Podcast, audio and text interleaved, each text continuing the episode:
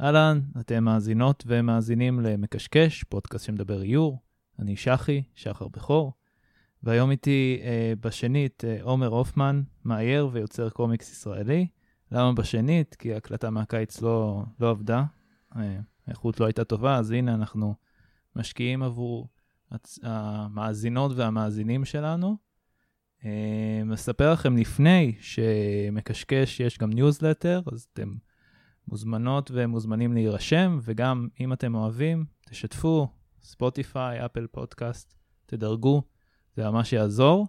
אה, נתחיל, היי עומר, מה קורה? אהלן, מה העניינים? פעם שנייה.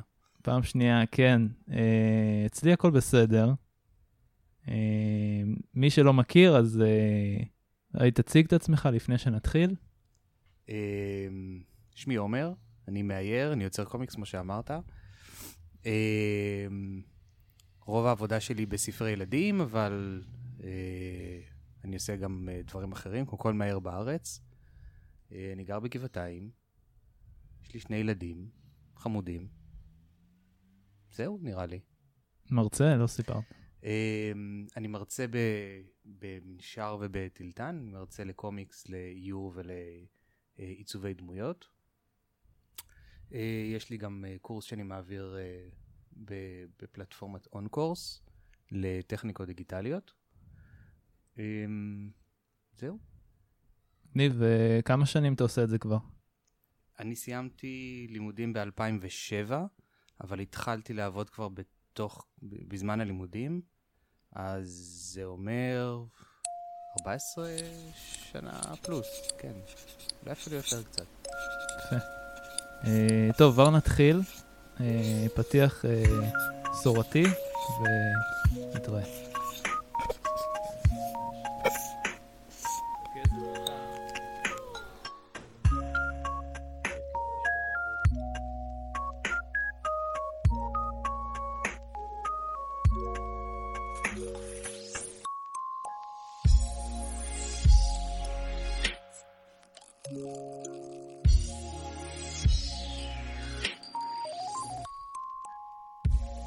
היי, חזרנו.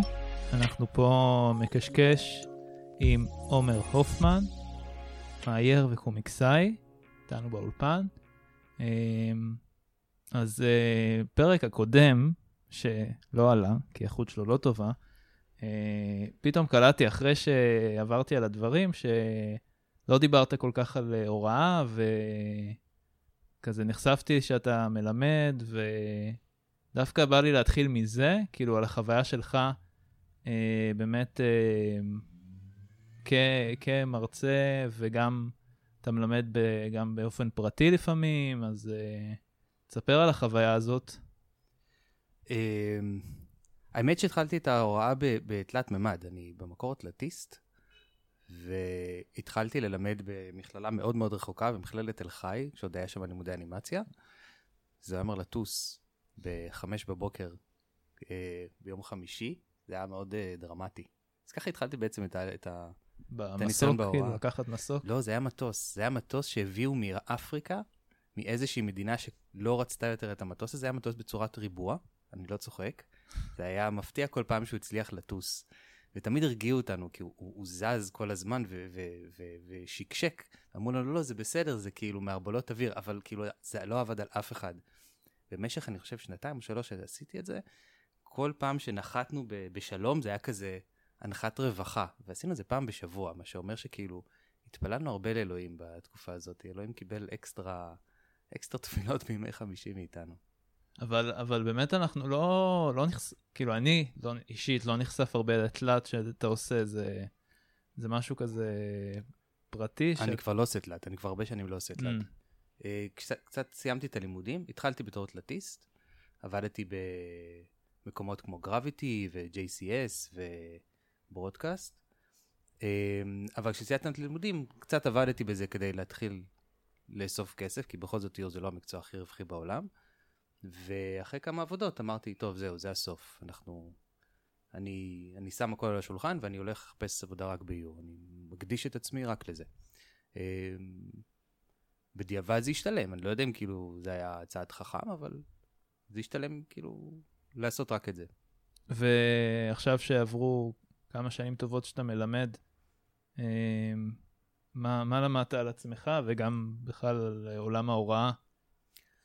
אה, זה מאוד משנה, זה מאוד תלוי במה אתה מלמד וכמה אתה מתחבר למה שאתה מלמד. קודם כל, הדבר הכי אה, מעניין בהוראה זה שזה קצת מסדר את המחשבות שלך. אתה מוכרח לסדר את המחשבות כי אתה צריך להסביר אותם לאנשים שלאו דווקא מבינים אה, או לאו דווקא מגיעים מאותה נקודה. בו זמנית אתה גם צריך להיות פתוח לדרכים אחרות של מחשבה. של אנשים אחרים שמגיעים ממקומות שונים, כי הם לא, לאו דווקא שואבים את ההשראה באותה צורה כמוך. אמ, אז מהבחינה הזאת יש בזה משהו שהוא מאוד מפתח, אבל גם מאוד מתיש, כי אתה צריך להכיל כל הזמן זוויות התבוננות שונות של אנשים אחרים. אמ, אבל זה מאוד מספק.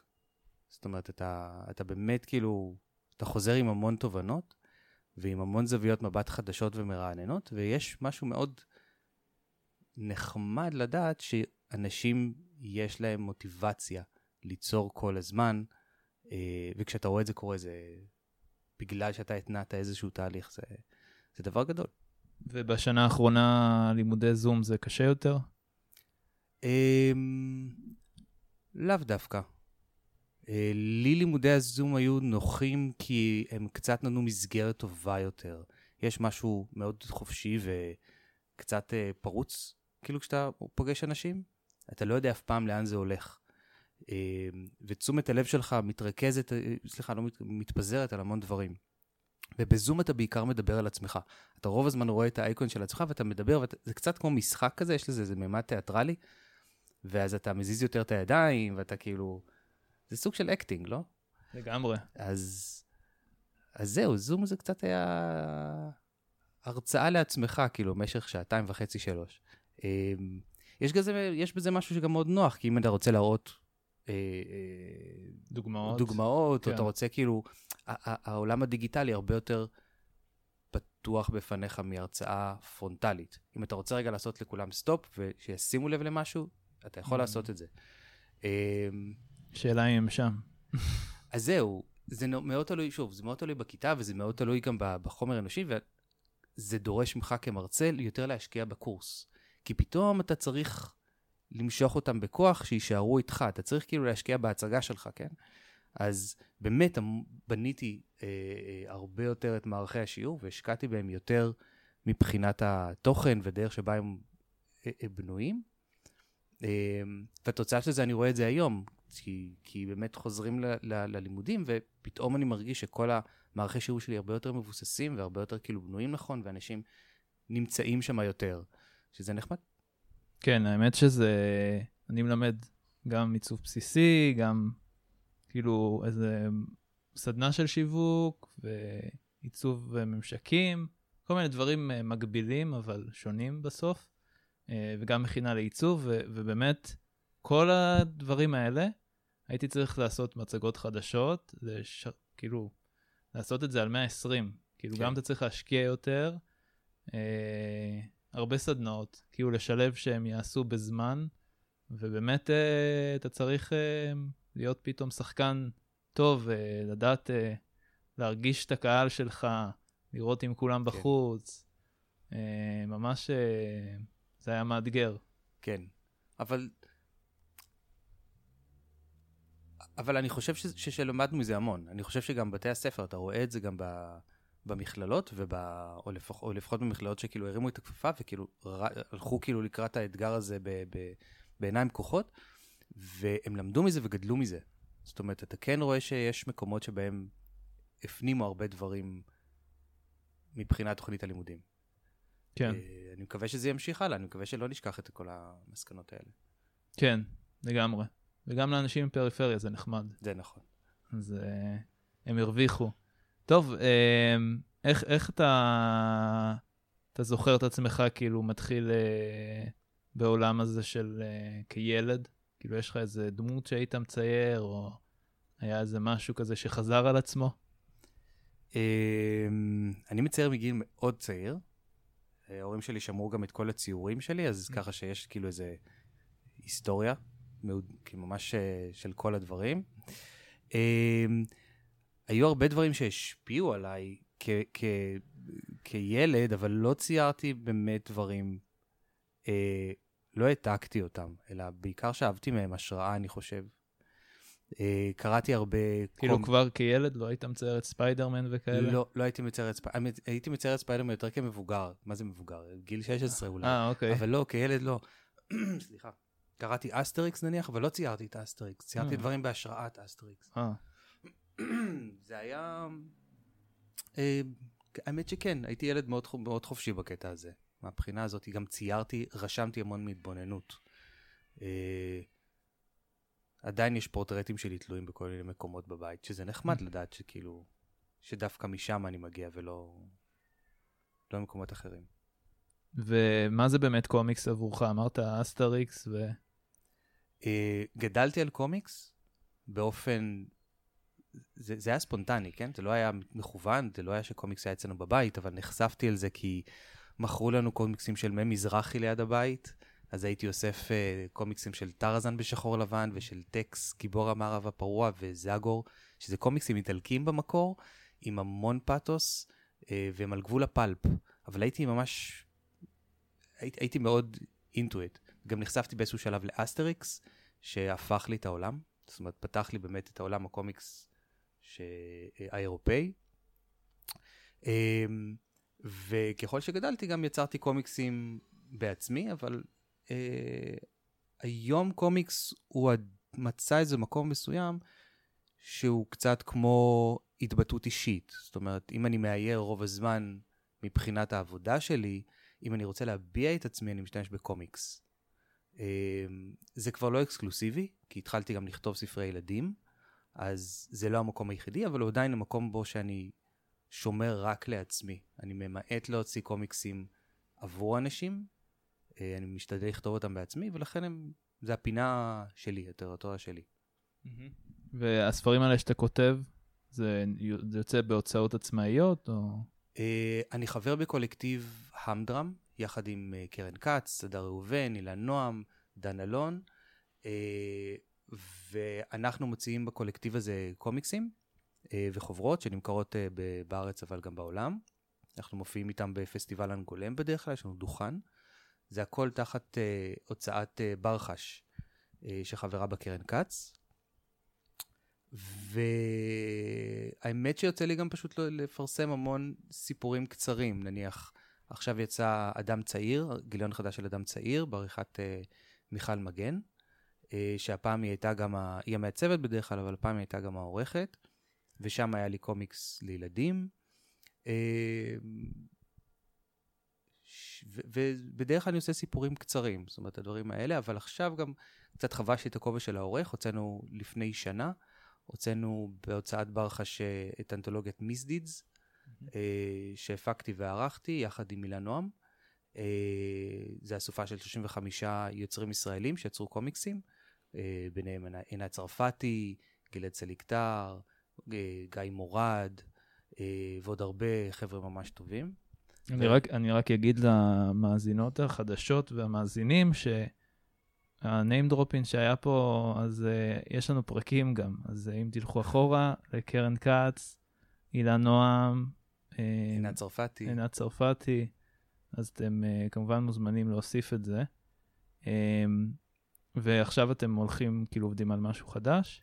האמת שכן, אנחנו בשלבים של עריכה סופיים של uh, מיסדיט 2, uh, ועם תוכניות לראות מה קורה עם, עם, עם בעצם כל היצירה הזאת היא הלאה, כי יש המון, uh, המון uh, יוצרים צעירים שרוצים ליצור קומיקס, שמוצאים את זה כדרך ש, שהם רוצים בעזרתה להביע רעיונות, ואין להם פלטפורמה. והרגשנו שמיסדיץ נותן להם פלטפורמה פעם, פעם ראשונה, כי, כי יש לזה, קודם כל, כשאתה מתאגד בכמה אנשים, וזה גם למדנו כקולקטיב, אתה מגלה שקודם כל שמים לב אליך, כי יש לך פתאום 200 עמודים של קומיקס. זאת אומרת, יש לך נוכחות על מדף. אתה יכול להביא את זה לאנשים ביד, זה לא 12 עמודים אה, מודבקים או, או, או, או, אה, או, או משודכים בסיכות. אמ, ודבר שני, זה באמת נותן לך מסגרת. שזה משהו שקשה לעשות בתור מאייר עצמאי או שכיר או מה שזה לא יהיה. אתה לא, נורא קשה כאילו להחליט, טוב, מחר אני עובד על קומיקס. אם מישהו לא, לא אומר לך, תקשיב, יש לך שבוע לעשות את זה. כן, דדליין כזה. לגמרי. וגם הרגשה שכולם יעשו, אז תרגיש תמיד רע אם אתה לא תעשה. כן, לגמרי, אני מבין. אמ, ואיך באמת הגעת ללימודים האלה? כאילו, למה לא להגיע ללימודי אומנות? כי אמרת שכל הזמן רשמת ועשית, איך, איך הגעת לתקשורת חזותית באמת? א', אפשר לעשות את זה מלימודי אמנות. יש, יש מאיירים שלמדו אמנות ואחרי זה הפכו להיות מאיירים, זה לא... אין דרך אחת. יש כאלה שגם לא למדו וזה... או למדו משהו אחר. כל, כל, כל הדרכים האלה הם כאילו הם קבילות. תקשורת חזותית נותנת קיצור דרך קצת, וגם נותנת התבוננות מאוד מסוימת בפרקטיקה הזאת. אה, שאלתך, שאלת למה דווקא תקשורת חזותית? איך, כאילו, איך הגעת גם בסוף? אה, איך הגעתי. אה, רציתי לעשות קומיקס, האמת. זו המטרה המקורית שלי הייתה. כן. אה, ובאמת היה שם, אה, אה, מישל לימד במחלקה באותה תקופה. והיה לי, אה, אה, תהיתי בעצמי. בבצלאל? כן, בבצלאל. והאמת שהוא היה השיעור, הקורס הראשון שלקחתי, כי, mm-hmm. כי הגעתי לשם, פשוט נדחפתי. הגעתי כאילו לפני הלימודים, והיה לי חבר שלמד איתו ב, ב, בקורס, דניאל גולדשטיין, שהוא גם מאייר, ושאלתי את מישל לפני הקורס אם אני יכול לשבת איתו ברגע, אני יכול לשבת בשיעור, אז הוא אמר לי, כן, אין בעיה. ואמרתי אני רוצה לדבר איתך אחרי השיעור, אז הוא אמר לי, גם בסדר. אז ישבתי ועברתי את הקורס, בעצם את הקורס הראשון שלי, את השיעור הראשון, אצל מישל קישקה, שזה היה כאילו mind blowing. ואחרי שנגמר השיעור, ניגשתי אליו ושאלתי אותו מה דעתו, איפה, איפה הכי כדאי לי ללמוד אה, קומיקס. אז הוא אמר לי, בוא תלמד בבצלאל, כאילו אין בכלל שאלה פה. ו, ובעצם אה, זו הסיבה המרכזית שהלכתי ללמוד בבצלאל. זה היה אחלה טסט. האמת שזה היה, כן, היה לי, מאוד, היה לי מזל גדול, כי גם הוא וגם איציק רנאט שבמקרה פגשתי במסדרון ודיברתי איתו על זה, שניהם אמרו לי, תבוא ללמוד פה, זה מקום מצוין וזה מקום טוב, ואני מאוד שמח שעשיתי את זה. יפה, ו- ואיך היה באמת החוויה? הלימודית? כן. אני הגעתי לבצלאל קצת מבוגר יותר, הגעתי נראה לי ב-25-26, שכבר הייתי אנימטור, אז הגעתי אחרי שהייתי בתעשייה קשוחה, שזה אומר פרסומות ועבודה עד 2-3 בלילה. אז בתק... בתקופה הזאת גם היו המון אנימציות בארץ. באמת, היה שפע של עבודה. אז הגעתי טיפה יותר, לא עייף, אבל יותר מנוסה קצת, אז פחות נלחצתי מכל, ה... מכל התהליך. ואז אז מאוד השקעתי את עצמי ב, בלימודים, כי, כי זה היה מבחינתי כאילו כיף. והייתי תלמיד חננה, כאילו, אתה יודע, ביקשו לעשות אה, שלושה איורים, עשיתי 12.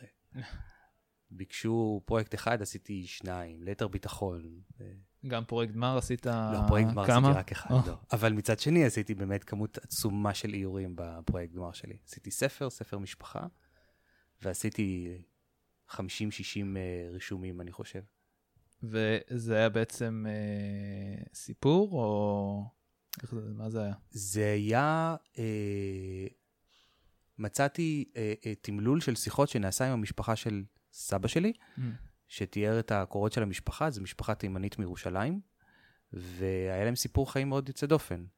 אה, אז החלטתי להפוך את זה בעצם לספר, שמתאר בעצם שיחה, כל פרק היה שיחה של mm. אח אחד. אז יצא ספר מאוד עבה, עם המון עבודה, עם המון עבודת עריכה ועיצוב. אה, לקחתי לעצמי משימה שלגמרי הייתה גדולה עליי. אף אחד לא עצר אותי בדרך, שזה חבל, אבל, אבל זה היה פרויקט אה, כיפי ומרגש. טוב, היה לך אמביציה אולי, משהו כזה. כן, כן. או אמביציה או עיניים גדולות, או כאילו כסילות לשמה, כאילו, לא משנה איך אתה מסתכל. והיום לסטודנטים שלך, אתה, אתה לא ממליץ לקחת כזה אתגר? אוי, לגמרי לא, לגמרי לא. לא, לא, לא. כאילו, אני חושב שזה זה בהחלט גדול. פרויקט גמר לא צריך להיות פרויקט חיים, הוא צריך להיות פרויקט, אבל פרויקט, עוד אחד מסדרה של פרויקטים שהגיעו אחרי והגיעו לפני, הוא לא צריך להיות... אה, זה שהם פשוט מצמידים לו את המילה גמר, נורא מלחיץ. צריך נכון. לקרוא לזה הפרויקט. פרויקט האחרון, או פרויקט אה, כן. סוף סמסטר, או לא משנה מה, אבל פרויקט גמר באמת נשמע נורא מלחיץ. כן, בהחלט. ואז מה היה באמת הצד הראשון אה, ברגע ש... אני מבין שלא הפקת את זה או הוצאת בצורה עצמאית אחרי זה את הפרויקט גמר או... לא, לא הוצאתי אותו. הרגשתי שהוא כאילו לא היה מספיק בשל, אה, שבאמת כאילו כמות העבודה שהייתה נצטרכת לעבוד עליו היא נורא גדולה. והיה לי נורא, נורא רציתי לי, לי, להיכנס לתחום האיור. אז, אז ככל שאתה עובד, אתה מרגיש את ה... מה מעניין אותך ומה כאילו השוק צריך. ופשוט התאמתי את עצמי לשוק, כאילו מה, מה, מה השוק היה צריך. בהתחלה נניח ניסיתי לרשום בפחם, כי, כי רוב הפרויקט שלי היה בפחמים ורישומים ודברים מאוד אה, אה, רגישים, ו... והבנתי שאף אחד לא ירצה את זה. זה כאילו נורא יפה ונורא כיף. היה, היה, לי, היה לי עבודה אחת לזה, סדרה של פורטרטים לאיזושהי קבוצה של רופאים, שמאוד נהניתי לעבוד על זה, אבל זו הייתה עבודה אחת פר שנים, כן? אז, אז השתמשתי בטכניקות אחרות ובסגנונות אחרים כדי להתאים את עצמי לעיתונות. עבדתי, זו הייתה תקופה עם המון עיתונות, אז עשיתי המון המון עיתונות בארבע שנים הראשונות. וזה, אתה מדבר על אה, גלובס, מה ש... לא, אני מדבר על, זה היה מעריב עוד היה קיים, אבל זה מעריב וידיעות והארץ ו, וכלכליסט בדיוק uh, התחיל. Mm. אז זאת אומרת, המון, המון עבודה בתחום, ה, בתחום העיר בארץ, ספציפית ב... באיזה שנה זה היה? 2007-2008. Mm. זו תקופה שעדיין היו עיתונים, ישראל היום עדיין לא הגיעה, mm-hmm. ועיתונות כלכלית עדיין, אה, הייתה הדבר. זאת אומרת, המון, אה, המון דברים על כלכלה, והיה גם משבר עולמי באיזשהו שלב, שזה נורא מצחיק להגיד, אבל המאירים הרוויחו מהמשבר הכלכלי הזה המון, כי אתה לא יכול לצייר... אה, חזיר, אה, אה, קופת, קופת חיסרון של חזיר כל, כל הזמן, אתה צריך כאילו לייצר כל הזמן אימג'ים כן. לתחום הכלכלה. זה תחום, זה בעצם, התחום שדורש הכי הרבה איורים בעצם, כי הוא מופשט. אז הייתה כמות עצומה של עבודה, באמת, זה היה, זה לא יחזור על עצמו. אני זוכר שבעצם סוף שנות ה-90, יש, באמת היה, שכן ככה היה עבודה למאיירים, נכון. ואז הבנתי ש... היא ירדה. אתה אומר שב-2006 שוב פעם היה איזה פיק? ב-2007, כשאני יצאתי, השדות הקלאסיים שבהם ניתן היה למצוא איור היו מאוד ברורים. היה אה, איור לעיתונות והיה איור לספרי ילדים. זה היה מקום מאוד ברור. גם התחיל, כל ההייטק היה, התחיל לצבור תאוצה, אז היה גם עבודה קצת בהייטק, לא כמו היום, אבל היה. אה, לעומת היום, שספרי הילדים פלוס מינוס נשארו באותו מקום, אבל העיתונות כמעט נעלמה. זאת אומרת, המחירים נניח, מבחינת שכר נניח אין בכלל מה להשוות. אה, ו, אה, אה, ומצד שני, כאילו, יש אופ, אופציות אחרות, אבל המוסדות הקלאסיים שבהם ניתן למצוא עבודה באיור, טיפה נעלמו, וזה הפך את העבודה, אני מרגיש את זה גם היום, לקצת יותר תלושה. כי אתה צריך לאסוף לקוחות מכל מיני מקומות, ואין לך go to, זאת אומרת, אין לך את הטלפון הקבוע ממעריב שאומרים, תקשיב, אתה יכול לעשות לנו אה, בעוד אה, שלושה ימים אה, שער. זה כבר לא קורה. ברור. אה, וזה טיפה, מהבחינה הזאת ישראל, בגלל שהיא קטנה, זה טיפה, זה, זה, זה יותר דומיננטי. זאת אומרת, יש לך, ברגע שכאילו נעלם עיתון אחד, זה, זה כמות עצומה של עבודה שנעלמה בבת אחת, מעריב ספציפית. אה, אז אז כן, זה קצת יותר מורכב, אבל יש דברים אחרים שקורים. כאילו, יש לזה בונוסים ומינוסים. וטוב, אתה דיברת באמת על ישראל, אז עשית איזה גיחה לניו יורק. נכון. איזה תקופה זה היה? ומה הייתה המטרה באמת? אה, נראה לי שעברנו ב-2010 למשך שנתיים, גרנו בניו יורק, אני וזוגתי. אה, המטרה הייתה פשוט לגור במקום אחר. ניו יורק היא מקום מאוד יוצא דופן, מאוד מרשים. אה, ו... וזהו, זה שמשם כאילו יכולתי גם לעבוד, כי קיבלתי ויזת אומן. האמת שקיבלתי זה לא נכון, הוצאתי ויזת אומן. עבדתי כדי להשיג ויזת אומן. אה, אז כדי להשיג ויזת אומן באמת עבדתי קשה והשגתי אותה, ושם אה, יצא לי לעבוד בעיתונים ובמשרדי פרסום. אמ, זה אומר שהיית צריך לקוחות בארצות הברית, או שהוויזת אומן פשוט בנית פורטפוליו? שאתה אומר, עבדתי בלהשיג mm. את הוויזת אומן. זה, זה פשוט מאוד uh, לבנות, הם קוראים לזה קייס. אתה בונה להם בעצם uh, איזשהו קייס שמראה כמה אתה חשוב וכמה אתה, מה שאתה עושה הוא, הוא, הוא מאוד יוצא דופן בתחום שלך. Uh, וזה מראה שגם יש אנשים שרוצים לתת לך עבודה בארצות הברית. אז אתה אוסף מסמכים, זה באמת, זה כמות מאוד גדולה של כאילו אה, של עמודים, זה איזה 300-400 עמודים, אתה ממש כאילו מגיש אה, כמו פרויקט, זה פרויקט לכל דבר. אה, וזה מה שנותן לך בעצם את האפשרות לעבוד בארצות הברית, לקבל עבודה כשאתה מגיע לשם, לאו דווקא פרויקטים שכאילו כתבת עליהם, כן? אלא באמת בהרבה דברים. כל זמן שזה קשור איכשהו לוויזה שלך. במקרה שלי זה היה יור. אה, זהו, זו חוויה מטורפת. ואיך איך באמת היה מבחינת uh, לקוחות? הצלחת להגיע למישהו? או, או הקרבה הזאת שהיית בתוך ניו יורק, זה השפיע? לגמרי משפיע. אתה, אתה פוגש אנשים, אנשים אוהבים לעבוד עם אנשים שהם מכירים. הם לא, הם, הם פחות יגיבו למייל.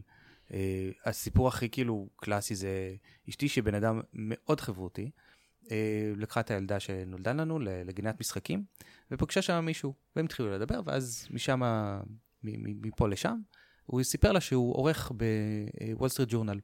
אז היא אמרה לו, אה, בעלי הוא, אה, הוא מאייר. אז הוא אמר לה, איזה יופי, היא נתנה לו כרטיס ביקור. גדול. הוא נכנס כאילו לאתר שלי, וכמה ימים אחרי זה התחילו לבקש ממני איורים. וואו.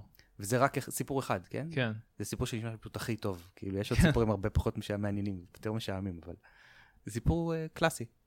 יפה. Uh, אז מה, מה, מה הכי נהנית באמת בשנתיים האלה? וואו. פרויקט שממש uh, ככה... כמה זמן יש לנו? לא הרבה. תראה, ניו יורק קודם כל היא מקום ויזואלית מאוד מרשים, כן? כאילו, אתה, אתה סופג, אתה סופג טקסטורות, אתה סופג, אתה סופג צורות, אתה סופג, אתה הולך ל, ל, ל, להרצאות ש, שלא יכולת לחשוב בכלל שתראה, אתה פוגש אנשים שעושים דברים מרתקים, אתה חווה עולם אחר. זה נורא חשוב, כי ישראל היא מאוד מצומצמת בקטע הזה, היא לא קרובה לשום דבר. אתה לא יכול לעבור את הגבול, נניח, בקלות למדינות שבהן אתה תקבל השראה מסוימת. אתה, אנחנו מאוד, אה, אנחנו מאוד מסוגרים, כן? אה, ומהבחינה הזאת זה היה מדהים, זה היה, זה היה מאוד פותח. אה, יצרתי שם סדרה של 12 פוסטרים של קומיקס, שאחרי זה הוצגו. ב, ב, ב, ב ב נו, אילוסטרייטור, איך נקראים? ברח לי השם. בשנתי כאילו? כן. היריד השנתי? The Society of Illustrators mm. בניו יורק. זה גם זכה שם בפרס, במדליה. אז, אז כאילו, כן, אתה, אתה, אתה חווה דברים וזה אוטומטית יוצא לך גם בלי שתשים לב. כאילו, אתה הרגשת את המהירות, כאילו, הפידבק המהיר הזה שדברים קורים לעומת הארץ? אני לא יודע אם זה הפידבק המהיר, אבל אתה מגלה שה... אה, אתה מגלה שהגבול הרבה יותר רחוק. אתה יכול לעשות עוד דברים. Mm-hmm. אתה מגלה שאתה יכול... אה, אתה מגלה ש, שיש עוד דברים שאתה יכול לעשות מלבד לאייר לידיעות אחרונות, שזה כיף, אבל אפשר עוד דברים. אה, אתה מגלה ש... מגלה דרכים אחרות להביע את עצמך. אתה מגלה דרכים, דרכים אחרות שאנשים מביעים את עצמם. אה, ישבתי שם בסטודיו יחד עם עוד שבעה מהעירים.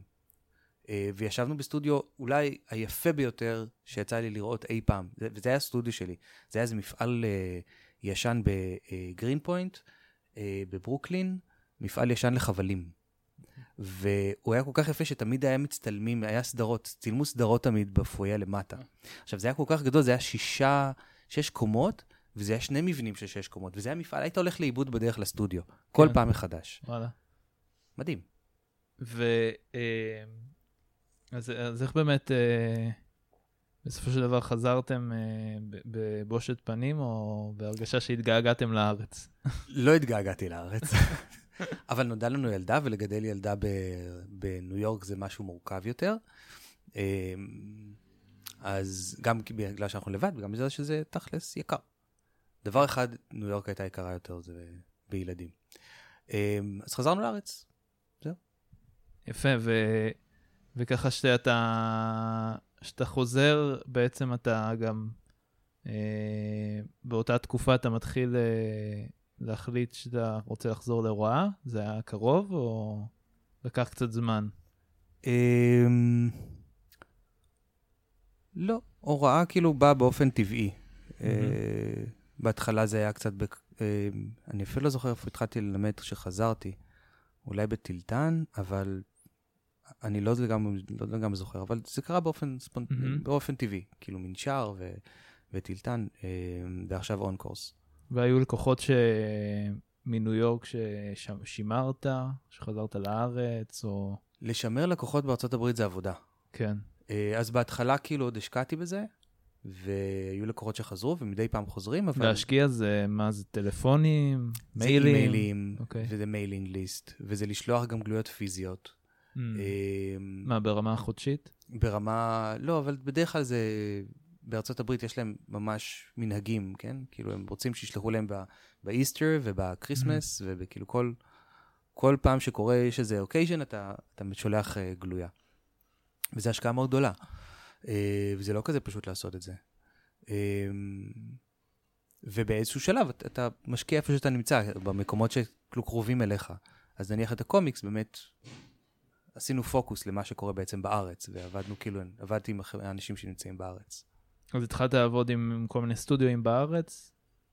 כן, האמת שכן. כאילו, שוב, כשחזרתי היה לי יותר פוקוס כבר על ספרי ילדים, ומשם השקעתי את רוב העבודה שלי בספרי ילדים. אה, לא בגלל שזה כלכלית משתלם, אלא בגלל שזה מה שהרגשתי שמספק אותי כמאייר. זה מה שמעניין אותי לעבוד בו. אוקיי, אנחנו, אני רק אעשה ככה, נחלק את הפרק, אז uh, זה היה החלק הראשון uh, של מקשקש עם עומר הופמן, אז uh, אתם מוזמנים עכשיו uh, לעשות ככה את הכפתור של uh, Next, ונעבור לחלק 2 עם עומר הופמן.